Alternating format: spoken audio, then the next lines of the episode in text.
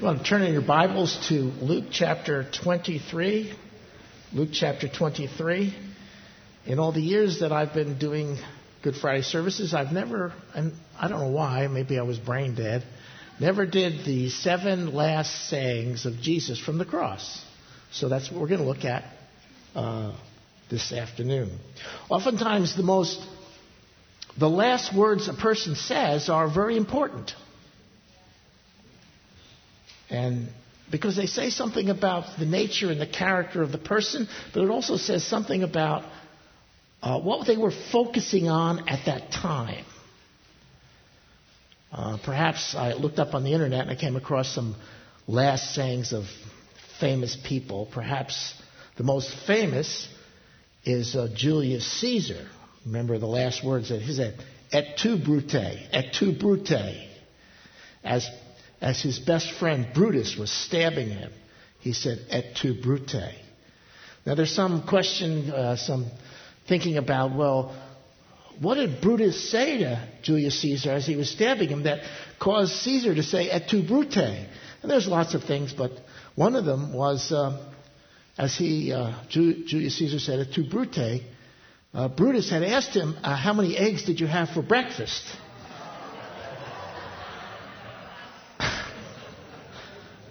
"Et tu, Brute." That's terrible. That's terrible. Lou Costello was, uh, now these are from the internet. Some people said, well, these are not, these are not valid.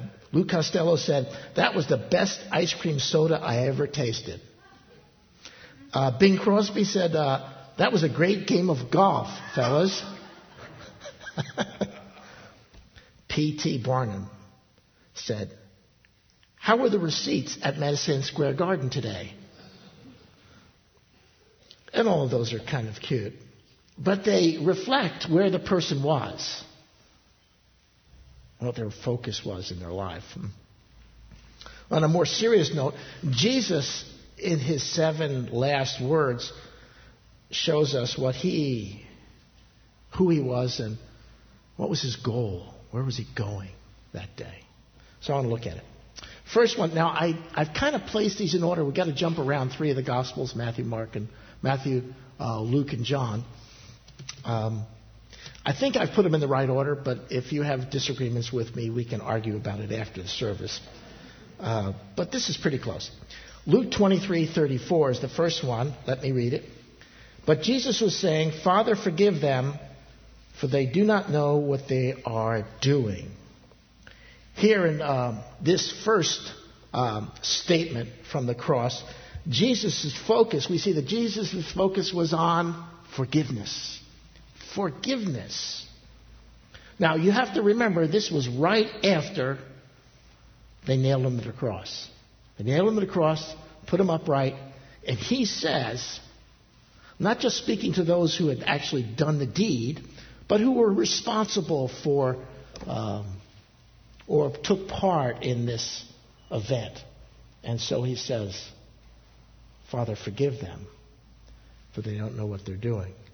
His focus, Jesus' focus, was on forgiveness. See, he's not all caught up in anger and retribution, getting even. That was not what he was focusing on. His, his focus that day was on the forgiveness that he was going to bring. Now, whenever we see uh, a documentary this time of the year, usually on the History Channel, the focus is always now, who was responsible for the death of Jesus? You know, we see that over and over again, rehashing how it was this, it was that, and was it was it the, the centurions? Was it Julius? Was it uh, Pontius Pilate? Was it uh, the Jewish leadership? Who was responsible? See, that's what we always focus on. Where? What? Placing the blame. Who are we going to place the blame on? But that's not what Jesus was doing at all. He was focusing on forgiveness, bringing forgiveness to us. Now, Hebrews chapter twelve, verse two, it says, "Who for the joy set before him," talking about Jesus, "endured the cross." Now, what was the joy set before him? Well, some would say, uh, well, first of all, primarily, he knew that in just a short while he was going to be with the Father again, in the presence of the Father. So that was that was something to look forward to. But I think more important, the joy that was set before him was you. The billions of people who would find forgiveness of their sins, who would find themselves in the kingdom because of the act of what he was doing that day. You see, his focus, his whole heart was on forgiveness. Look down with me uh, to verse forty-three, our second statement. Let me read it. And he said to him, "Truly I say to you, today you shall be with me in paradise." Paradise. Here we see that Jesus' focus was on faith. Now you have to understand the context of the statement. You remember, two criminals were crucified with him. Uh, one was kind of berating him. And the other one said, well, you know, why are you doing this? We deserve what we are going to get. But this man has done nothing wrong. And then he turns to Jesus and says what? Jesus, remember me when you come into your kingdom. What was he saying? He says, I believe in you. I'm trusting in you as the Messiah. And Jesus says, this day, you'll be with me. You'll be with me. Jesus' focus was on faith. Jesus responds to this man's faith in proclaiming that he is the Messiah and all that that means. Now, we just saw in verse thirty-four that Jesus prayed, forgive them. Right? Forgive them. But that's not automatic. It's not carte blanche. Because he didn't say to both of the criminals on the cross, did he? No, no, he only said, you, the one who expressed faith in me. See, we must put our faith in the Messiah, and that opens the door to forgiveness. Faith is the key from which we find forgiveness. Now, it's not willing, God is not willing that any should perish. He, he, he died for the sins of all the world, but the key to that forgiveness is found in faith in the Messiah and what he stands for and what he did. This is one of my favorite Bible verses. Why is that? Because this man didn't have to go through classes. He was never baptized. Uh, he died just a few hours from this statement. No time for religiosity. He did nothing except what? Put his faith in Jesus. And he said, Jesus says, you'll be with me. You'll be with me.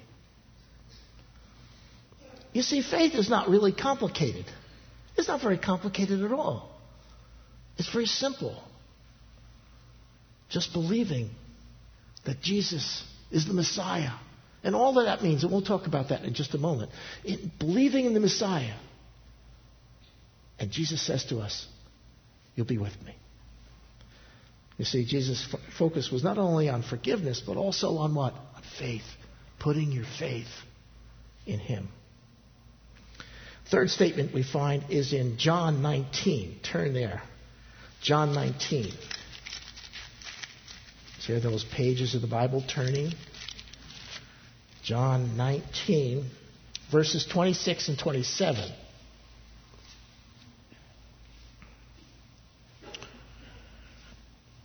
When Jesus therefore saw his mother and the disciple whom he loved, that would be John, standing nearby, he said to his mother, Woman, behold your son. Then he said to the disciple, that was John, Behold your mother. And from that hour the disciple took her into his own household. Third focus for Jesus was on his family. Was on his family. Right in the middle of everything, all the spiritual stuff that was going on, he took time to make sure his mother was taken care of. Why is that? He was the oldest son. That was his responsibility. Most likely, uh, Mary was a widow at this time. And so he says to John, John, take care of my mother. Mary, this is the guy who's going to take you in. He's going to watch over you. He's going to stand with you. Jesus, in the midst of everything that he was doing, recognized his responsibility to take care of his family. His focus was on his family, especially his mom. Now, someone said, uh, for a bride to be, if you want to know how your husband's going to treat you, watch how he treats his mother. Because the way he treats his mother is the way he's going to treat you. Uh, there's a lot of truth to that. It's not absolute. It's not scripture. But Jesus, uh, Jesus focused on his family. Now, in the scriptures, uh, First Timothy five eight tells us what? He does not provide for his own family is what? Worse than an infidel, worse than an unbeliever. Now, we would expect Jesus to take care of his family. Why? Because he was a spiritual man. He understood that this was a responsibility that he needed to take care of. And so in the midst of all that he was going through, he made sure his responsibilities towards his family were taken care of. Because spiritual people, people who understand and love God, understand that responsibility. Jesus' focus was on his family. Next, look at um, Matthew chapter twenty-seven. Matthew twenty-seven, verse forty-six. twenty-seven, verse forty-six. Here we go. About the ninth hour, Jesus cried out with a loud voice, saying, Eli, Eli, lama sabachthani? My God, my God, why hast thou forsaken me? We see in these verses that Jesus' focus was on his mission. On his mission. Now, this was a literal quote from Psalm twenty-two, which was a prophecy written hundreds of years ago concerning the ministry and what was going to happen to the Messiah. Jesus is calling attention to this is what's happening, guys. Look at Psalm twenty-two. But there was more. You see, Jesus at this time was a sin offering. Paul says that he was what? He was made sin for us. He was taking the full brunt, the full brunt of God's judgment upon himself. And judiciously at that moment, as, as much as we can understand it, the Father turned from his Son judiciously. And he experienced this incredible moment where he became sin and received the full brunt so that God's justice was satisfied. Fully satisfied, so that he could welcome all, whosoever will, into the kingdom. Now, John the Baptist knew that. When he saw Jesus, what did he say? Behold, the Lamb of God, the sacrifice of God, the Lamb of God, who does what? Takes away the sin of the world. He took the full brunt upon himself. And that was his mission. That's what he came for. Now, he came to preach the gospel. He came to sick and to heal the sick and, and deliver those who were struggling with spiritual issues. But his mission was what? Uh, delivering us from sin, paying the penalty for sin. So his focus was on his mission. Back to John nineteen again. John nineteen, verse twenty-eight.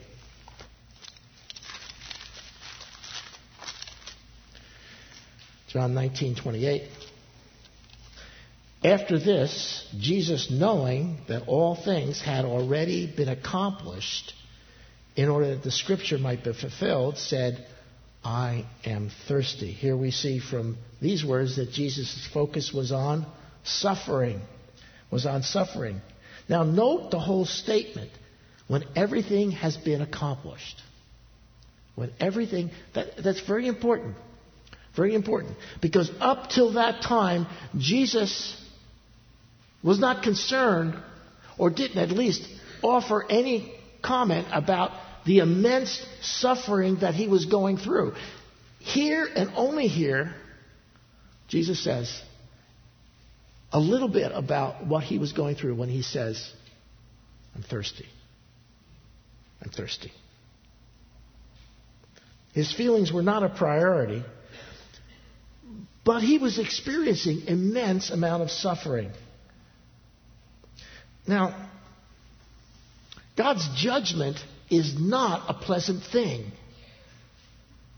It's not a joy to behold or to experience. As a matter of fact, if you check the New Testament, it talks about the phrase uh, pain and gnashing of teeth. Uh, what does that mean? Gnashing means, uh. Did you ever maybe uh, hitting hitting hitting one of your fingers with a hammer right on? Did you ever do that?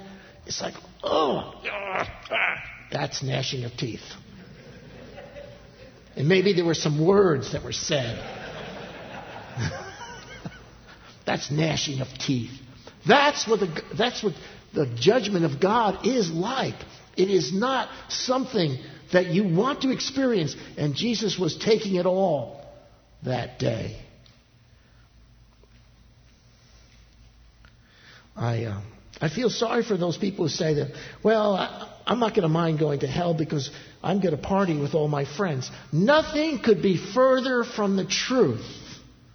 Nothing could be further from the truth. There will be no parties in hell. There'll be pain and gnashing of teeth because they're experiencing the judgment of God. And they didn't have to. They didn't have to. Remember what I said? He took it all upon himself. But unless you're in Christ, you will receive the judgment of God. Well, do you remember the story of Noah and his ark? Everybody could have come. Noah was a preacher of righteousness, the Bible tells us. The doors were open until it just began to rain, and then God closed the door.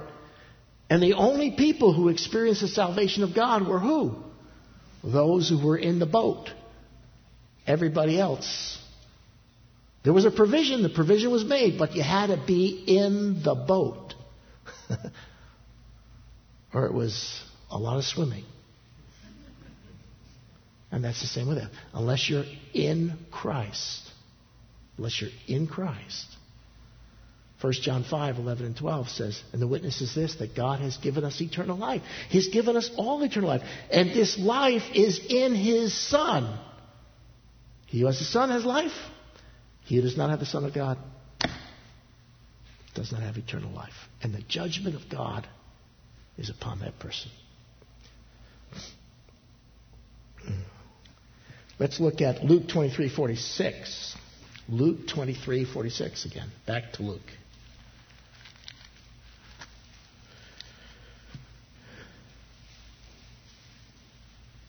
Luke twenty-three forty-six says, and Jesus, crying out with a loud voice, said, Father, into thy hands I commend my spirit. And having said this, he breathed his last. Jesus' focus that day was on trusting God. This statement was expressive of his whole life. His whole life. This wasn't just said this day. This wasn't the first time he expressed this or thought this. The reason he's on the cross is why? Because he had committed his life to God. He was trusting in God. Remember a few hours before in the garden, he said, hey, listen, I, I could pass on this. I could take a pass on this, God, if there's any other way. But nevertheless, your will. So in every event, as he marched through his life, he entrusted his life to the Father. And at the last moment, one of the last things he said was, into my, into your hands I commend my spirit. Because he was trusting in God. What happened to him that day was unjust and unfair, and he didn't deserve what he was getting.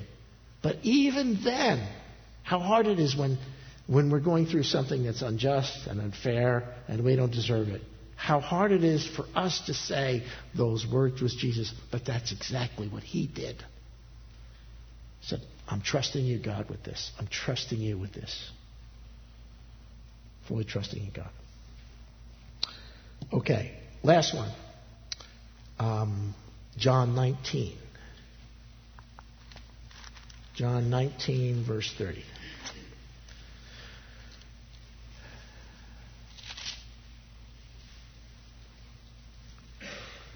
When Jesus therefore had received the sour wine, he said, "It is finished." And he bowed his head and gave up his spirit.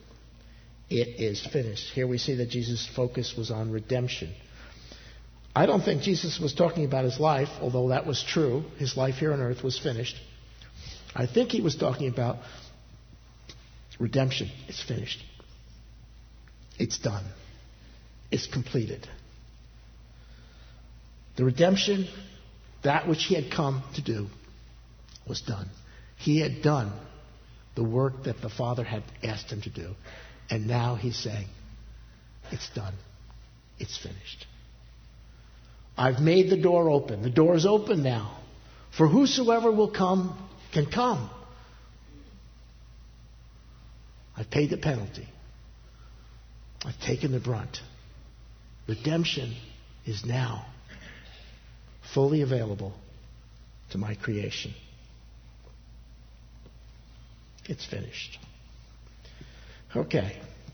We see Jesus was focused on, on, on forgiveness, on faith, on family, on his mission, suffering, trusting in God, and finally, redemption. That was the heart of the Savior that day. That's what he did for you and for me.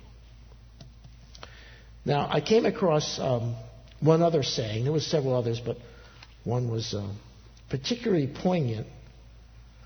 Um, and it was from the actress Joan Crawford, who was known to be a very difficult lady. And as she was dying, her housemaid, who was obviously a Christian, began to pray for her. And this were Joan Crawford's uh, dying words. She said, excuse the language, "Damn it, don't you dare ask God to help me. Don't you dare ask God to help me." My heavens. But you know what? That's exactly what Jesus was doing on Good Friday. He was helping us. He was helping us find forgiveness of our sins. He was helping us become sons and daughters of the King. He was helping us into his kingdom. He was helping us find victory over sin, and he was helping us to find forgiveness of our sins. Now, Hebrews two three says, "How shall we escape if we neglect so great a salvation?" Remember that verse? How shall we escape? We're not if we neglect it.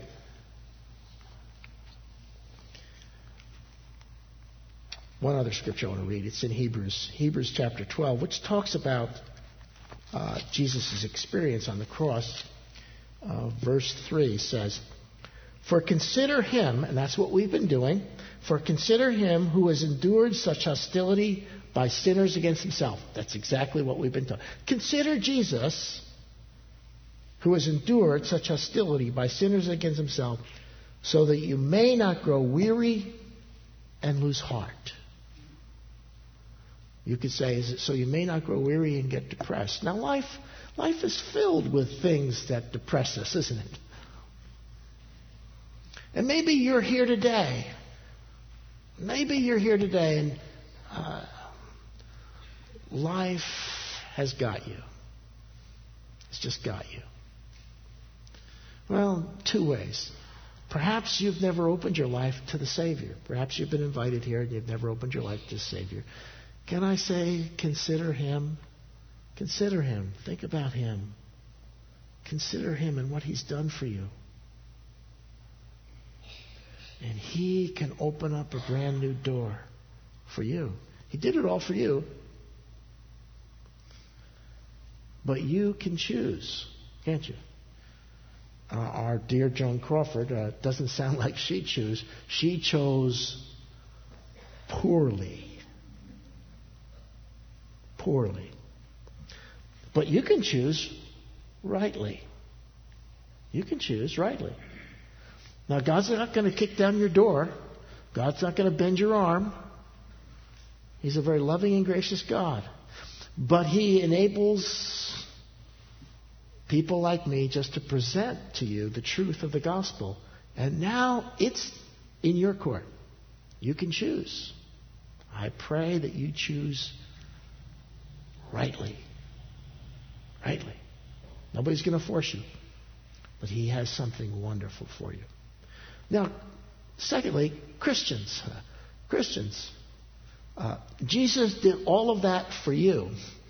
Now, maybe you're in the midst of a big, heavy trial and all things are going, you know, blowing up in your face. And that's possible around with a group like this. Very possible. Things are not going very well for you, Christian, today. Can I say to you, consider Him. Consider His Friday. Consider His Friday and what He went through. Maybe you won't be so self-centered. Maybe you won't be so down, bummed out, losing heart, depressed. Because the end result, dear Christian, is one day, like He said to the thief on the cross, as you have faith in the Messiah, today you will be with me. And I couldn't think of a better place to be. Amen? Amen? Consider Him. Consider Him this Friday and what He did for you. Let's pray. Father, we uh, we want to consider You. We've looked at what You did for us, the fullness of that which You brought to us that wonderful day. I pray that our hearts might be open to what Your Word is saying to us this, this afternoon, this evening. As the sun is setting, two thousand years ago approximately, You were dying. Right about this time. Just real close. We want to consider You. And not just think about You in our minds, but open our hearts to Your love. You don't want to harm us. You want to help us. Help us not be like others who have said, don't you dare ask God to help me. God, we need Your help. We love You. We're thankful in Jesus' name. Amen. We're going to receive the Lord's table. If I could have the worship team, and Pastor Rob's going to help us with uh, the Lord's table this afternoon.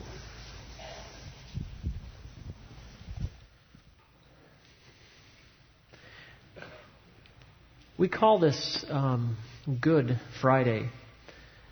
And as Christians, this is a memorial of the death of Christ on the cross. And a memorial means to remember. And this is what Jesus asked us to do. When we come to the Lord's table, it's a time to remember His body that was given for us and the blood that was shed on our behalf. And for us as believers, it is good news, is it not? That's why we're here today, really to celebrate our freedom in Christ, our freedom from sin. But what about those that were there that day on that Friday? Those that stood at the cross of Christ as they looked up. I'd like to read for you John nineteen, where Pastor Neil was sharing from, three of his points. But I'll read that section right there. Chapter nineteen, verse twenty-five through thirty says, but standing by the cross of Jesus were His mother and His mother's sister, Mary, the wife of Clopas, and Mary Magdalene. And when Jesus then saw His mother, the disciple whom He loved, standing nearby, He said to His mother, woman, behold your son. And He said to His disciple, behold your mother. From that hour, the disciple took her into his own household. After this, Jesus, knowing that all things had already been accomplished to fulfill the Scripture, He said, I am thirsty. and a jar full of sour wine was standing there. So they put a sponge full of sour wine upon a branch of hyssop, and they brought it to his mouth. Therefore, when Jesus had received the sour wine, he said, "It is finished." And he bowed his head, and he gave up his spirit. Jesus' mother Mary was standing at the cross. And as she looked up, she saw her son being crucified, and she saw him take his last breath. Her heart was broken. And I am sure that Mary remembered when she took her little baby, eight days old, into the temple. And Simeon said to her these words. He says, "And a sword will pierce even your own soul." This was that sword piercing her soul.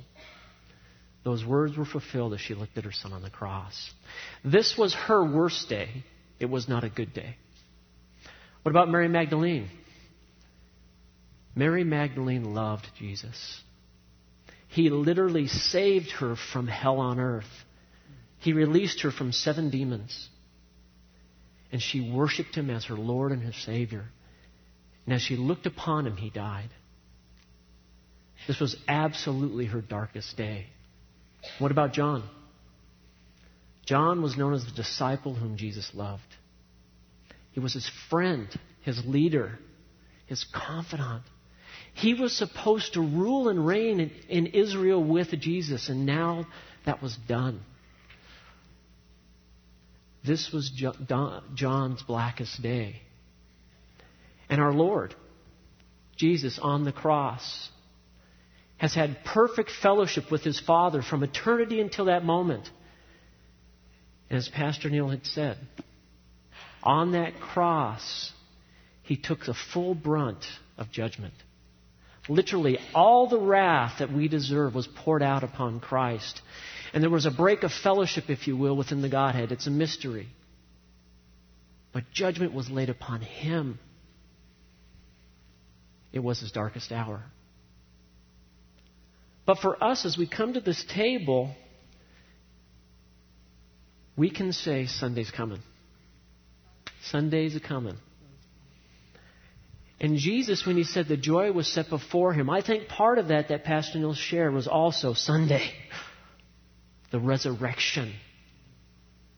This proves that he was truly God, that our sins have been atoned for, that we have life in Christ and it's new. This is a time of celebration. The seriousness of the cross, but now a time to look forward to Sunday. And we can say, thank you, Lord. May have the ushers come forward.